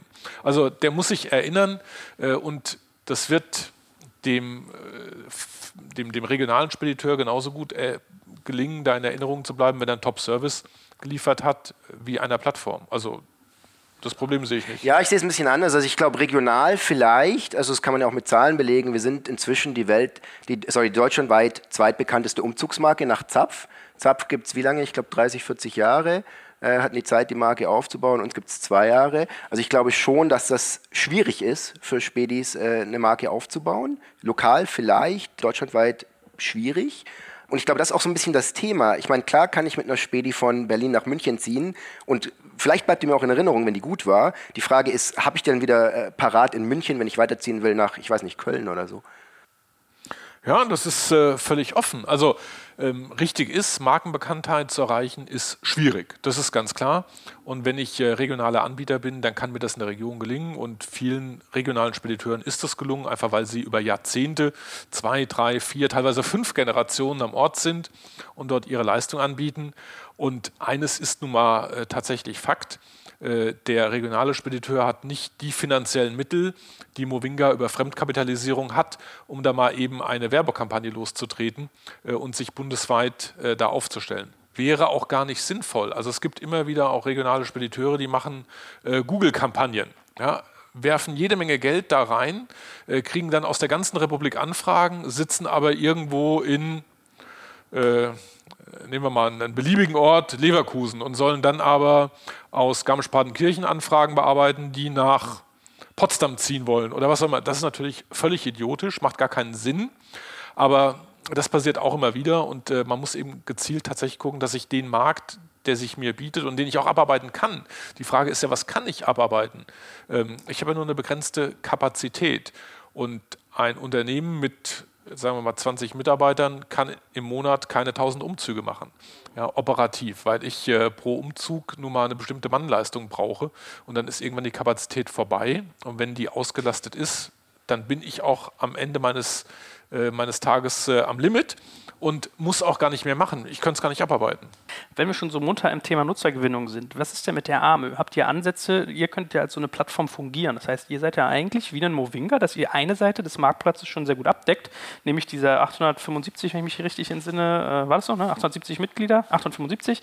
Ähm, also die Logistiker habt ihr schon mal. Ihr könnt jetzt zum Beispiel hingehen und versuchen, die mal in irgendeiner Form zu streamlinen. Zum Beispiel, ich, ich glaube, ihr habt so, das habe ich an deinem, deinem Jackett auch gesehen, einen kleinen Pin mit so einem äh, äh, Känguru drauf. Ne? Also das ist ja so ein bisschen, du sagst, Arme ist eine bekannte Marke in eurem Segment, man kann das verbildlichen. Ihr könntet ja jetzt auch hingehen und sagen, ihr baut eine Plattform, ähnlich wie den Movinga. Das ist ja jetzt nichts Verrücktes, wenn man, wenn man erstmal sagt zur, zur Anfragenaufnahme, äh, ihr könntet zum Beispiel hingehen und euren Partnern sagen, äh, fleckt doch mal eure oder klebt euch irgendeinen Aufkleber eine Telefonnummer auf eure Umzugswagen. Ich kann mir die Antwort darauf vorstellen, wie die darauf reagieren, aber sind das trotzdem Faktoren, über die ihr diskutiert und die ihr erwägt? Also ganz klar diskutieren wir darüber. Ähm, nun muss man eines aber auch sagen, wir sind verbannt. Ja, und unsere Aufgabe ist erstmal eine ganz andere, nämlich äh, ganz klassische Interessenvertretung. Ja, also wir sind keine Marketingagentur oder keine Zentraldispositions GmbH. Also wir sind ein Verband und insofern äh, organisieren wir die Interessen der Mitgliedsunternehmen. Das ist äh, das Kernbusiness unseres, äh, unseres Geschäfts. Aber nichtsdestotrotz gibt es natürlich diese Anliegen, die sind auch wohl begründet, sagen also, lasst uns doch gucken, ob wir unter äh, einem gemeinsamen Label, bei uns ist dieses Känguru, uns besser vermarkten können. Ja, soweit das machbar ist, äh, wollen wir das gerne tun. Äh, wir können das nicht unbegrenzt. Das liegt einfach auch daran, dass es da immer Individualisten gibt, die sagen, nö, ich bin meine eigene Marke hier in der Region, ich will auch gar keine andere sein, ich will mit gar keinem anderen verglichen werden, ist auch nachvollziehbar, solange ich in meiner Region stark bin, dort eine gute Präsenz habe, meine Auslastung habe, äh, wäre das ja nachgerade schädlich, äh, mich irgendwo äh, unter eine andere Marke zu stellen. Und dann haben wir ja diese Subgruppen mit einer sehr starken Bindung an ihr CI und ihr Corporate Design und äh, die wollen sich auch nicht vermengen. Also für uns als Verband ist das aufgrund der Heterogenität unserer Mitgliederstruktur äh, nicht ganz einfach. Und äh, eines haben wir leider auch nicht wie Movinga, dass wir sagen können, wir suchen uns jetzt mal Finanziers. Ähm, wäre vielleicht sowas, ja, ein paar Venture Capitalists, äh, die uns mal äh, tatsächlich ein bisschen Geld mit reingeben, würde ich sehr gerne nehmen, äh, um da eine Marketingstrategie zu machen und auch eine Webstrategie. Äh, aber äh, das haben wir so nicht zur Verfügung. insofern kann ich als Unternehmen dort tatsächlich wesentlich anders agieren, als ein Verband das kann. Aber dann meine Quintessenz, wenn ich jetzt an deiner Rolle wäre, wäre, dass ich eigentlich mir doch schon als Unternehmen in dem Bereich Gedanken machen muss, wie sieht meine Digitalstrategie aus, wenn, es, wenn ich es selbst nicht umsetzen kann, oder? Du meinst jetzt für das einzelne Unternehmen mhm. oder für den mhm. Verband? Ja, eher für die Logistikunternehmen. Also ja, die müssen sich auch äh, Gedanken über ihre Strategien machen. Denn die Frage ist ja immer, wie erreicht mich der Kunde? Äh, ich selbst kann den Kunden schwer erreichen. Denn äh, eines haben wir ja beim Umzug, da wird es jetzt ein bisschen morbide. Ähm, das ist äh, im Grunde wie bei einer Beerdigung. Ich kann den Bedarf nicht wecken. Er ist da, weil er sich ergibt, extern oder nicht. Und niemand wird umziehen. Auch nicht, wenn Ralf Möller Movinga-Truppen trainiert ohne Ende, äh, weil der Umzug so toll ist. Ja? Also entweder gibt es den konkreten Bedarf, weil ich aus der alten Wohnung raus muss oder will, weil ich eine neue habe, weil ich äh, einen neuen Job habe in einem anderen Ort oder was auch immer. Aber niemand wird umziehen, nur weil der Umzug so klasse ist. Ja, also insofern äh, muss ich gucken, dass der Kunde, der vor diesem Bedürfnis steht, dann den Weg zu mir findet und muss die richtigen Kanäle haben. Und weil der Kunde zunehmend über Internet kommt, muss ich meine Digitalstrategie auch haben, dass er mich finden kann. Mhm. Ja, ich meine, da sagt er ein passendes Stichwort. Wie, wie findet ein Kunde eigentlich einen Umzug nach deiner Erfahrung? Weil äh, wir haben ja jetzt schon festgestellt, wenn ich regionaler Anbieter bin, tue ich mir mit Googles Anzeigen keinen Gefallen. Für euch sieht das ja, ja wenn Sie, wenn Sie nicht äh, regional ausgesteuert sind, ist keine gute Idee. Äh, ja, weil der Punkt. Äh, ist ja vielleicht, ist ja. muss man auch ganz sachlich sagen, ist ja nicht die Kernkompetenz eines äh, Dienst, äh, eines Logistikdienstleisters. Das ist ja ganz, ist ganz, fair, ganz, ja? äh, ganz fairer Punkt. Das ist ja genau das Thema Kundengewinnung, das wir vorhin hatten. Mhm, so, also ich meine, wir haben irgendwie Google-Geschichten, wir haben irgendwie Classifieds, sprich ImmoScout und Co.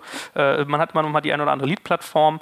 Wie, wie, ist das sonst? Ich meine, früher war das ja so Flyering und gelbe Seiten, ja, ja. gefühlt zum großen Teil. Wie bucht der Deutsche heutzutage einen Umzug? Wie kommst du an den ran als Movinger? Genau, es gibt verschiedene Kanäle. Also wir haben angefangen als Movinga mit, glaube ich, der schnellsten und einfachsten Strategie, indem wir einfach Leads gekauft haben, also Adressdaten von umzugsinteressierten Kunden. Das geht über große Immobilienportale. In Deutschland gibt es zwei, Immowelt, Immonet und Immobilien Scout. Das hat den Vorteil, dass man sehr, sehr schnell sehr, sehr viele Leads kriegt. Das hat den Nachteil, dass die Qualität sehr, sehr schwankend ist und teilweise nicht immer das, was wir wollten. Also da ist auch viel dabei, was eigentlich gar kein Umzug ist. Entrümpelung, Einlagerung, Beiladungen etc.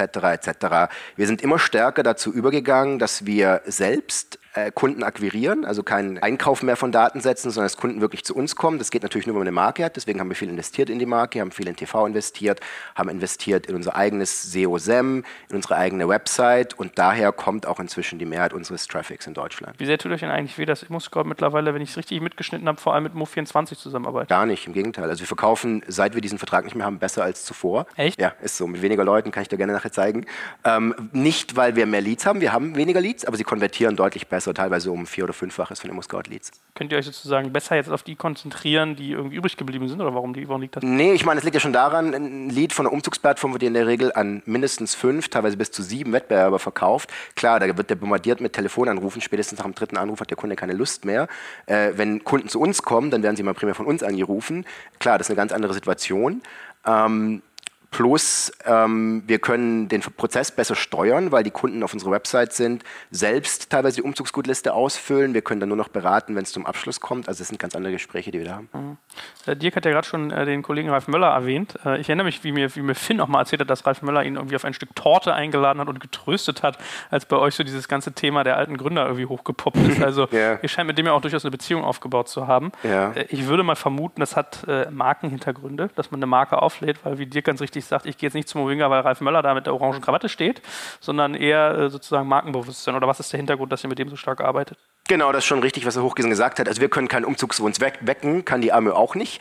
Äh, wir können den aber ganz gut befriedigen. Ich meine, Ralf Möller ist einfach eine Figur, die in Deutschland sehr, sehr gut ankommt bei den Kunden. Ähm, fairerweise, ich kannte ihn gar nicht davor.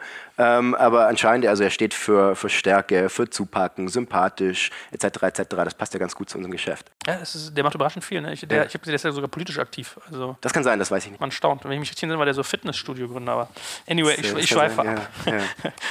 Dirk, wie, passt denn das zusammen? Auf der einen Seite so eine hippe Internetfirma aus Berlin, die mit irgendwie Investorenmillionen hingeht und sich irgendwie bunte Ralf Möller-Spots holt. Auf der anderen Seite äh, regionale Anbieter, die sagen, wir sind lang tradierte, qualitativ hochwertig arbeitende Familienunternehmen.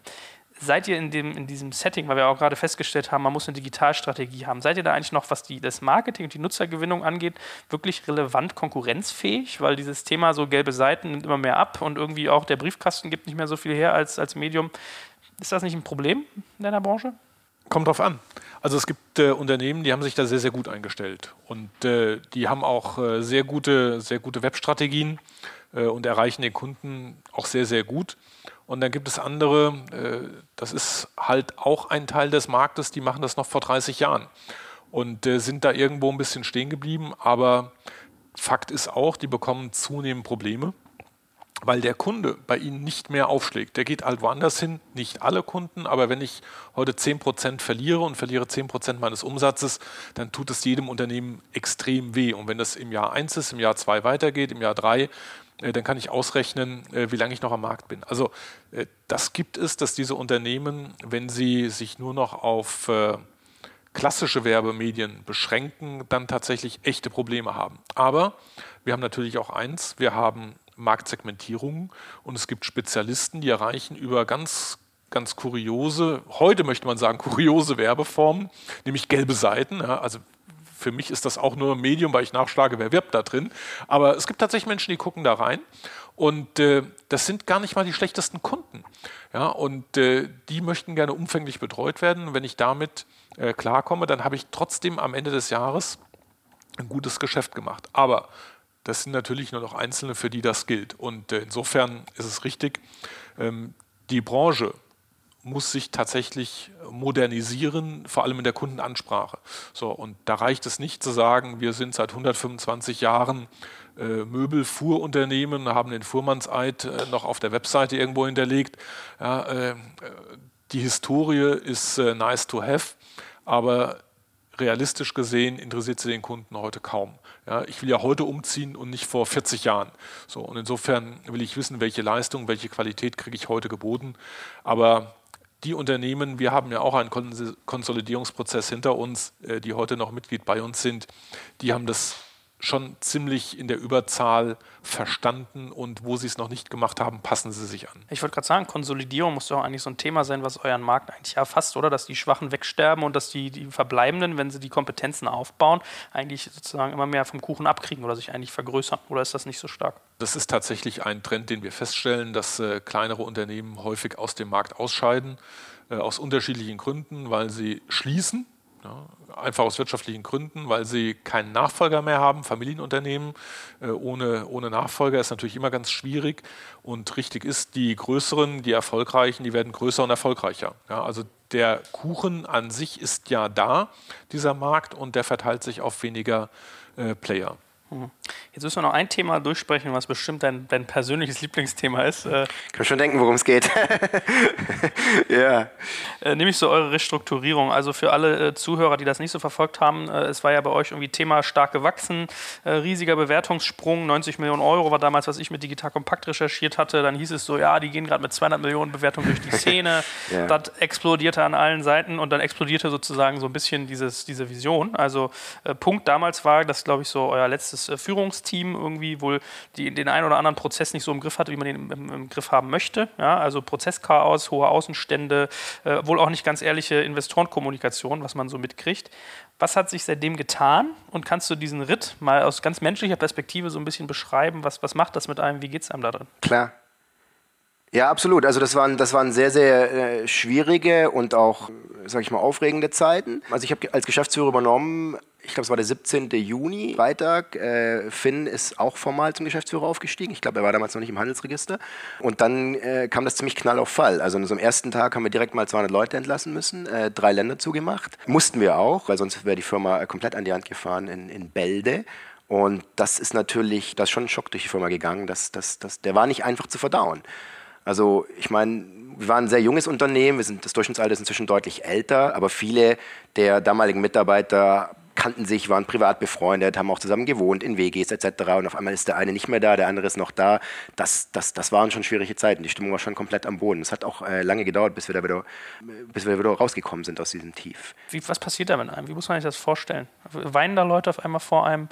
Wird man angeschrien? Ja, ich habe ich, ich das natürlich alles erlebt. Also von Leuten, die weinen, Leute, die einen anschreien, Leute, die einen bedrohen, erpressen. Äh, da ist ziemlich viel passiert. Hm. Wie gehst du damit um? Ich glaube, am Ende was, was geholfen hat, relativ pragmatisch oder relativ praktisch. Was, ich meine, ich, ich, ich, mir tut das natürlich leid, dass äh, wir Leute entlassen haben müssen, dass Leute ihren Job verloren haben. Klar, ähm, tut mir das leid. Auf der anderen Seite, ich glaube, die Entscheidung war damals, entweder wir machen jetzt einen Teil des Businesses zu und fokussieren uns auf den anderen oder versuchen den anderen zu retten oder wir machen die ganze Firma in, in, in Kürze zu. Und ich glaube, ich habe gesagt praktisch, also ich glaube, was halt geholfen hat, ohne da unemotional zu sein, aber zumindest zu sagen, was kann ich jetzt tun, was kann ich nicht tun und das, was man tun kann, was noch in, in, in seiner Macht liegt, sehr, sehr versuchen, sehr gut und sehr ordentlich zu machen. Das ist so ein bisschen so diese Denke, man muss jetzt irgendwie ein Bein abschneiden, damit der ganze Körper nicht stirbt. Ja, ich würde den Vergleich nicht wählen, aber ich glaube, das stimmt schon. Ja. ja, ich will ja gar nicht unemotional sein. Ich finde das sozusagen aus, aus, aus, Sicht von jemandem, der das vielleicht noch nicht durchgemacht hat oder vor ähnlichen Herausforderungen steht, ganz interessant, sowas mal emotional beschrieben zu bekommen. Wie viele Mitarbeiter habt ihr heute? 220. Wie viel war es vor dem Bruch? Also dann irgendwie 500. um die 400. Okay. Also äh, da, da merkt man schon, also Burnrate war auch irgendwie ein. Ja, Burnrate war durch die Decke und äh, Cash kam nicht rein, zumindest nur auf dem Papier. Also das ist schon, schon viel im Argen gewesen. Und wie habt ihr das hingekriegt, dass ihr diese Prozesse wieder eingefangen bekommt und diese hohen Außenstände, von denen irgendwie mal zu hören war? Also 5 Millionen Euro stand ja da so im Raum. Äh, wie, was habt ihr für Maßnahmen ergriffen, dass ihr das in den Griff gekriegt habt? Also konkret für die Außenstände, das war, das war ganz spannend. Wir haben da eine, äh, so eine sogenannte Cash Collection Task Force aufgesetzt. Ja, cooles äh, Wort. Ja, genau, das, äh, das hat ganz, ist ganz gut geflogen, das Label. Und da hatten wir tatsächlich von allen Ländern, also auch von den Ländern, die wir zugemacht haben, hatten wir noch ähm, äh, Muttersprachler und die haben dann erstmal die Daten aufbereitet. Wie viele Kunden hatten wir, wie viele Umzüge haben wir durchgeführt, wer hat bezahlt, wer nicht, wer hat nur teilweise bezahlt. Dann haben wir tatsächlich die Kunden angeschrieben, abtelefoniert, gemahnt, wieder gemahnt und dann teilweise auch ins Inkasso äh, gegeben und da kam über Monate noch einiges an Geld rein. Wie viel Prozent konntet ihr wieder eintreiben davon? Nicht so ganz einfach zu sagen, weil es haben sich laufende Forderungen mit Altforderungen vermischt, aber wir konnten einen guten Teil davon eintreiben. Und was hat sich jetzt verändert in eurem Produkt, in eurer Strategie? Was ist jetzt anders? Ja, also ich glaube, eine Sache, die uns geholfen hat, ist, es ist sehr, sehr schwer, eine Firma bei 300 km/h ähm, zu steuern und, und vielleicht sogar im Nachhinein Dinge aufzubauen, die einfach noch nicht da waren. Also vielleicht Metapher, ja, bei 200 km/h auf der Autobahn den Reifen wechseln, das ist schwierig. Ich glaube, was uns geholfen hat, ist, wir haben uns aus meiner Sicht im Nachhinein auf die eindeutig richtigen Märkte konzentriert, Deutschland, Frankreich, sowohl was die Tickets angeht, die Zahlungsmoral der Kunden, als auch das, das, das langfristige Potenzial. Und wir haben einfach gesagt, lieber weniger, aber das richtig. Und ähm, das hat uns einfach geholfen, dass wir mal ganz simpel Gesch- Geschwindigkeit rausgenommen haben. Auf der anderen Seite, dass wir wirklich viele Sachen, die so ein bisschen unsexy sind, die ja, für die man keine Lorbeeren kriegt, aber dass wir die einfach sehr, sehr konsequent aufgebaut haben. Also Payables-Prozesse, Receivables-Prozesse, ähm, Qualitätsprozesse, wie kommuniziert Sales mit Operations, mit unserem Customer Service etc. etc. Also wirklich das im Nachhinein aufgebaut und man merkt das dann an zum Beispiel am Kundenfeedback, aber auch an ja, Problemen oder Schwierigkeiten, die früher oft aufgetaucht sind, die inzwischen deutlich weniger und teilweise auch gar nicht mehr auftreten. Hm. Ich habe das Gefühl, ihr seid auch in der Nutzerkommunikation sehr anders geworden. Also wenn man eure Webseite sieht, ich meine, man hat dieses Markenthema mit einem Ralf Möller, aber auch, ich habe den Eindruck, ihr geht nicht mehr auf das Thema äh, besonders günstig, sondern eher besonders verlässlich. Ihr seid nicht mehr so offensiv, sondern sachlicher geworden. Ist das auch so ein bisschen Teil der neuen Strategie? Klar, und das ist nicht nur Kommunikation, das ist auch wirklich so. Also wir haben wir sind aus einigen, nicht nur Ländern, sondern auch Segmenten in den verbleibenden Märkten rausgegangen, die nicht profitabel waren, also sehr, sehr geringe Tickets oder Nebendienstleistungen wie Einlagerung, wie Entrümpelung etc. Das machen wir nicht mehr, weil das lohnt sich nicht. Zumindest für uns lohnt sich das nicht, das ist nicht unsere Kernkompetenz. Wir haben uns wirklich fokussiert auf, was können wir gut und, und was, wo sehen wir auch das Potenzial. Also die Preise sind auch angestiegen. Ich glaube, dafür ist die Leistung überproportional angestiegen. Und es ist ganz lustig, wir haben bei den AMÖ E-Business Days mal einen Vergleich gemacht, live, äh, Preisberechnung von Umzug, da waren wir im obersten Drittel von den AMÖ-Spediteuren. Also das ist durchaus nicht mehr der billigste Anbieter. Okay. Warum? Also hat das sozusagen, welche Erwägung steckt dahinter? Na, ich glaube, es braucht, das ist, das ist schon ein fairer Punkt, der Arme. Ich glaube, es braucht einen gewissen Preis, um eine gute Dienstleistung anbieten zu können. Drunter kann man es auch anbieten, aber da hat man Probleme mit, ich weiß nicht, von Schwarzarbeit über unzuverlässige Spediteure etc. etc. Und wir haben einfach geschaut, welches Pricing brauchen wir, um die Qualität anzubieten, die wir anbieten wollen, damit wir auch langfristig noch eine Chance haben am Markt und uns nicht, dass wir den Kunden verbauen. Wie habt ihr es denn geschafft, eigentlich auf der Investorenseite so diesen ganzen Missmut wieder einzufangen? Weil ich habe ja, ich glaube, ich habe mit fast jedem eurer Business Angels telefoniert. Äh, Ich habe witzigerweise gemerkt, dass ich mehr über euer Unternehmen wusste als eure eigenen Geldgeber, was ich echt ulkig fand. Ja. Ähm, wie, wie habt ihr es geschafft, die wieder eingefangen zu bekommen? Also da musste schon viel Vertrauen wieder aufgebaut werden. Also ich glaube, das ging halt von, von wenig Transparenz in der Vergangenheit hin zu sehr, sehr viel Transparenz. Man kann sogar auch sagen Überkommunikation, also über, von Kennzahlen, über was sind die Probleme, die es gerade wirklich gibt, wie gehen wir sie an, was haben wir geschafft, was haben wir auch fairerweise noch nicht geschafft. Also ich glaube, wir haben, wir haben überkommuniziert, wir haben auch sehr, sehr viel Zeit damit verbracht, Leute, die vielleicht in der Vergangenheit wenig Einblicke hatten ins Unternehmen, uns mit denen zusammenzusetzen und denen wirklich ein, ehrliches Bild zu geben, wo wir stehen. Und ja, ich, ich, ich glaube, viel war einfach auch ein Vertrauensvorschuss äh, von den Investoren, die uns ja schon kannten von der Firma, zwar nicht als Geschäftsführer, aber die uns kannten, die gesagt haben, ich glaube, die kriegen das hin. Und äh, das, äh, ja, ich glaube, so war das. Was war denn nötig? Ihr habt ja auch irgendwie jetzt so eine, eine Brückenfinanzierung in mehreren Schritten äh, sozusagen umgesetzt im, im letzten Jahr. Also ich habe jetzt gesehen, im März diesen Jahres gerade ist der Handelsregistereinzug irgendwie erschienen. Äh, 11 Millionen Euro war so im Raum, die ihr bekommen habt. Erst fünf, dann nochmal sechs. Ähm, wie gelang euch das? Was war dafür nötig? Naja, ich glaube zwei Dinge. Also zum einen, wie ich schon gesagt habe, eine sehr, sehr schnelle Restrukturierung. Also ich glaube, man, man, wir, wir, konnten da nicht argumentieren mit einem Plan und das könnte in drei, vier Monaten so ausschauen, sondern mussten da relativ schnell handeln. Das ging mit den unbequemen Entlassungen und, und, und Schließungen, äh, ging das los über auch, glaube ich, sehr, sehr konsequente Entscheidungen, welche Segmente wollen wir noch bearbeiten, ähm, mit welchen Spätis wollen wir noch arbeiten, dass wir uns sehr, sehr, sehr viel rausgenommen haben, dass das vielleicht Umsatz generiert hat, aber uns letztlich nicht geholfen hat als, als, als Firma. Ähm, da mussten wir relativ schnell Erfolge zeigen. Das hat zum einen geholfen, aber ich glaube, nichtsdestotrotz, einige Sachen dauern lange und da mussten wir einfach den Weg nach vorne zeigen, wie wir ihn gesehen haben und äh, die Investoren damit überzeugen, dass sie glauben, dass wir das hinbekommen. Ja, ich tippe mal, Preis wahrscheinlich auch ein Thema, ne? Weil, also, ich habe es mal nachgerechnet anhand der Handelsregisterauszüge. Ich glaube, da ist eine ho hohe Fehlermöglichkeit drin, aber wenn 90 Millionen Euro die Bewertung vor dem, dem Clash waren, dann war sie hinterher laut meinen Berechnungen so grob bei um die 15, oder sogar noch ein Stück darunter. Ähm, bin ich da grob dran, stimmt das? Es ist nicht komplett falsch. Äh, das ist schon schmerzhaft, ne? Also das ist ja irgendwie, da, kann man sich ja fast überlegen, ob man es neu macht. So nach dem Motto. Ja, klar. Also, mein gut, ich glaube, da waren auch taktische Überlegungen drin, um, um, um den Cap-Table ein bisschen reinzuwaschen. Also ich glaube, fairerweise, wir waren zu Hochzeiten nie so gut, wie wir dargestellt worden sind. Ich glaube aber auch, wir waren zu Tiefpunkten nie so schlecht, wie wir dargestellt oder, und oder bewertet worden sind. Ich meine, was ich mich aber schon frage, ist, du hast ja durch das Thema eine massive Verwässerung. Also wenn ich mir das mal irgendwie angucke, äh, vorher hat irgendwie so das, das Management-Team 45 Prozent irgendwie in den Händen gehabt, jetzt sind es noch 11. Ja, wenn ich mir Business Angels und äh, VCs zusammen angucke, ich sehe ja nicht alles. Also mhm. ihr habt mhm. wahrscheinlich irgendwie Lickpress nochmal drauf, dann wird es ja, ja. kritischer. Ihr habt vielleicht noch Optionen, dann sieht es für euch wieder besser aus. Aber wenn 90 Prozent äh, auf dem Papier dessen, was ich sehen kann, einer Firma in Händen von Investoren liegen, dann ist das kein guter Cap-Table eigentlich. Ja, verstehe ich. Ist eine andere Situation, als wenn Finn und ich das gegründet hätten und dann noch irgendwas annähernd an eine Mehrheit hätten. Das ist sicherlich äh, eine berechtigte Frage. Ja, aber ist es noch, also ist es noch zukunftsfähiger? Cap-Table muss man noch mal fragen. Naja, was soll ich jetzt sagen? Ich glaube, das ist der Cap-Table, mit dem wir im Moment arbeiten müssen. Wir machen da das Beste draus. Okay. Äh, habt ihr denn irgendwie sozusagen auch eine Vision, dass man an sowas nochmal geschraubt bekommt, wenn das ganze Thema wieder attraktiver wird? Oder ist der Drops eigentlich ein bisschen gelutscht? Müsst ihr jetzt mit dem auskommen, was ihr habt? Nö, ich glaube, da kann man schon nochmal dran schrauben. Aber wie ist es mit Index zum Beispiel? Die haben ja nicht mitgezogen als, eine, als einziger, witzigerweise, äh, aus, dem, aus, dem, aus der VC-Riege. Mhm.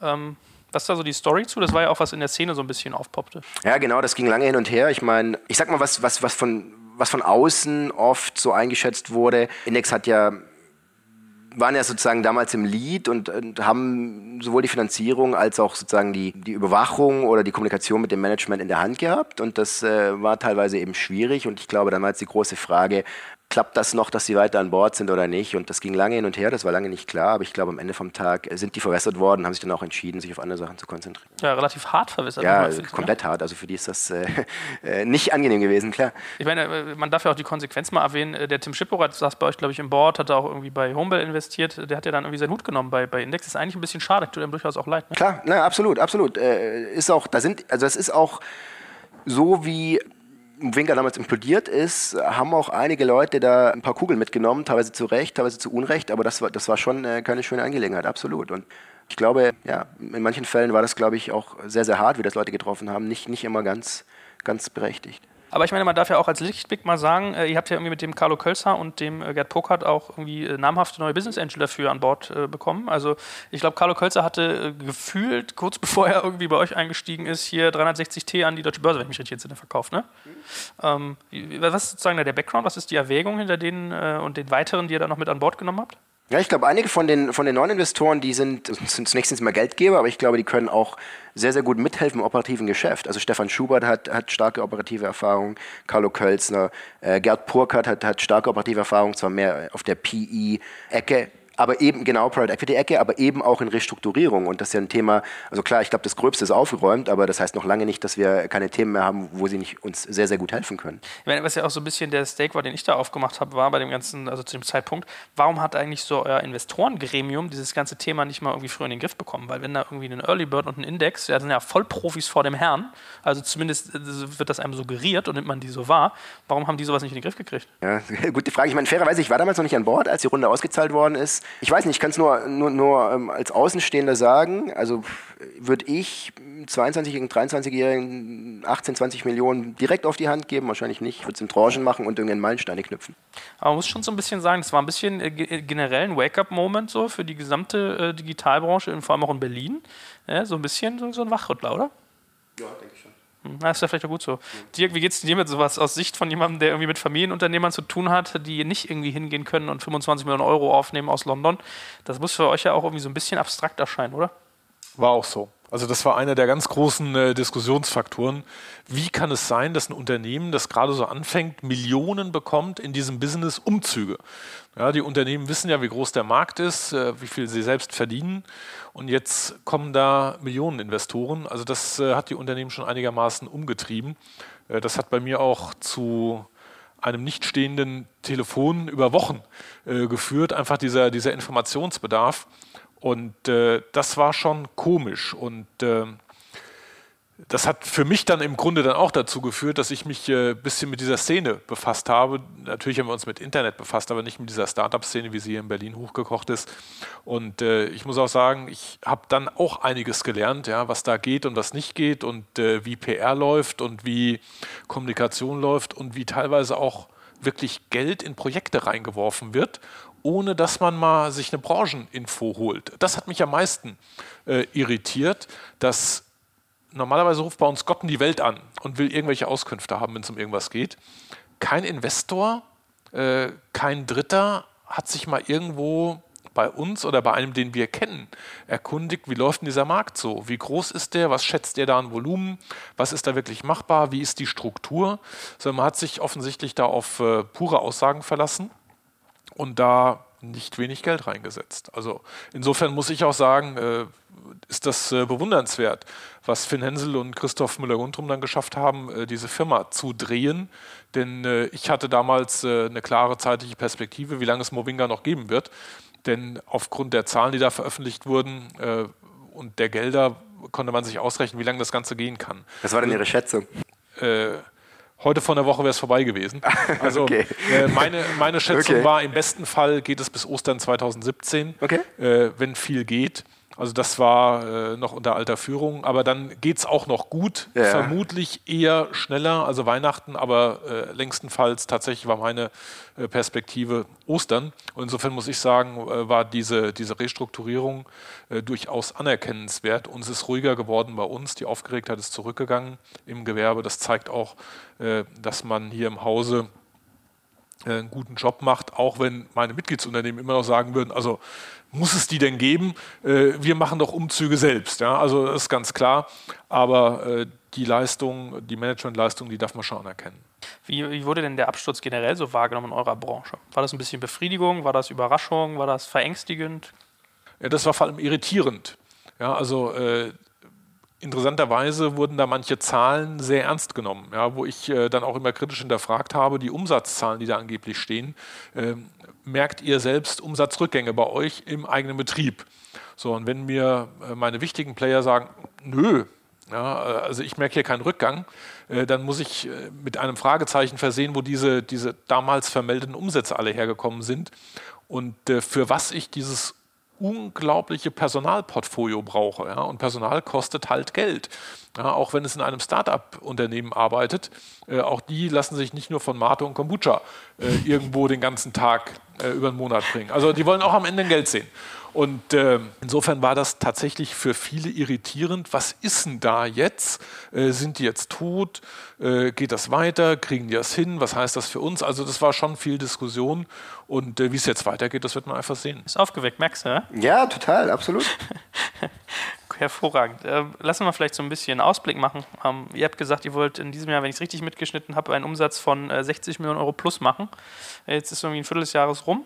Äh, wie, auf welcher, welchem sozusagen Attraktor seid ihr da gerade? Möchte ich im Moment noch nichts dazu sagen. Okay, also noch nicht äh, sagen, noch naja, die Frage, die Frage ist ja. Sommer steht ja noch bevor, ist ja eure Saisonalität. Nee, es steht noch einiges bevor und die Frage ist einfach auch, wollen wir neue Länder oder nicht? Und ich glaube, da sind wir im Moment alle zu dem Schluss gekommen, wir wollen lieber das, was wir machen, richtig gut machen und zwei Länder in der Tiefe durchdringen, als drei, vier neue Länder aufzumachen. Es ist immer einfach, die guten Umzüge abzuschöpfen, wenn man einen neuen Markt betritt. Es ist deutlich schwerer, aber auch, glaube ich, wichtiger, dass man einen Markt wirklich dauerhaft bearbeiten kann und nicht nur die 10, 20 Prozent der Umzüge, die ein hohes Ticket sind, sondern wirklich auch Strategien hat für so ein mittel- und, und, und tieferes Segment. Und das ist im Moment unsere Strategie. Hat einer von euch beiden denn eigentlich Angst vor so Playern wie Amazon, dass irgendwie nochmal jemand auf den Plan kommt, den man noch gar nicht so auf dem Schirm hat? Weil in den USA machen die ja schon fleißig Home Services. Ja, also Angst nicht. Wir sehen auch mit Interesse, was Amazon jetzt in den USA macht. Äh, ob sie es auf den europäischen Markt ausrollen, wird man sehen. Am Ende hat Amazon das gleiche Thema. Die machen auch die Umzüge nicht selbst. Also die brauchen auch Unternehmen, äh, die dann für Amazon arbeiten. Und sie brauchen, gerade Amazon ist ja sehr bekannt und lebt vom Namen. Man will ja nicht über den Preis agieren. Ähm, die brauchen qualitative Unternehmen. Ja, also wenn der Name Amazon wegen äh, Desaster verbrannt wird, dann ist es etwas, was ich glaube, was Amazon sich nicht leisten kann. Insofern müssen die. Haben die bei euch schon mal angefragt? Sind die bei euch schon mal aufgeschlagen eigentlich? Die hast ja ganz recht, die haben ja eine Kundenbeziehung, aber eigentlich keine Umsetzungspower. Ja, also mit dem Thema Umzüge äh, in Deutschland nicht, aber äh, sie sind natürlich in einem anderen Markt für uns relevant, nämlich im Bereich der Neumöbeldistribution, Auslieferung von äh, dem, was der Kunde an Möbeln bestellt, äh, über die Plattform. Also insofern äh, wissen wir schon ein bisschen, wo Amazon hinläuft, welche Partner man da äh, mit reinnimmt und welche, welche Schienen man nutzt. Aber wir haben da keinen direkten Bezug, was das Thema Umzüge angeht. Okay, hervorragend. Das war ja ein wilder heißer Ritt. Ich kann mal zusammenfassen, ich habe hier fünf Seiten an Fragen durchgeknallt und die Ja, super. runter. Äh, wahrscheinlich wäre unser Gespräch vor einem Dreivierteljahr noch äh, aggressiver gewesen, aber so fand ich das sehr produktiv und auch sehr Ja. informativ. Ich danke euch dabei ganz Klasse. herzlich für. Gerne, ich danke auch. Danke dir.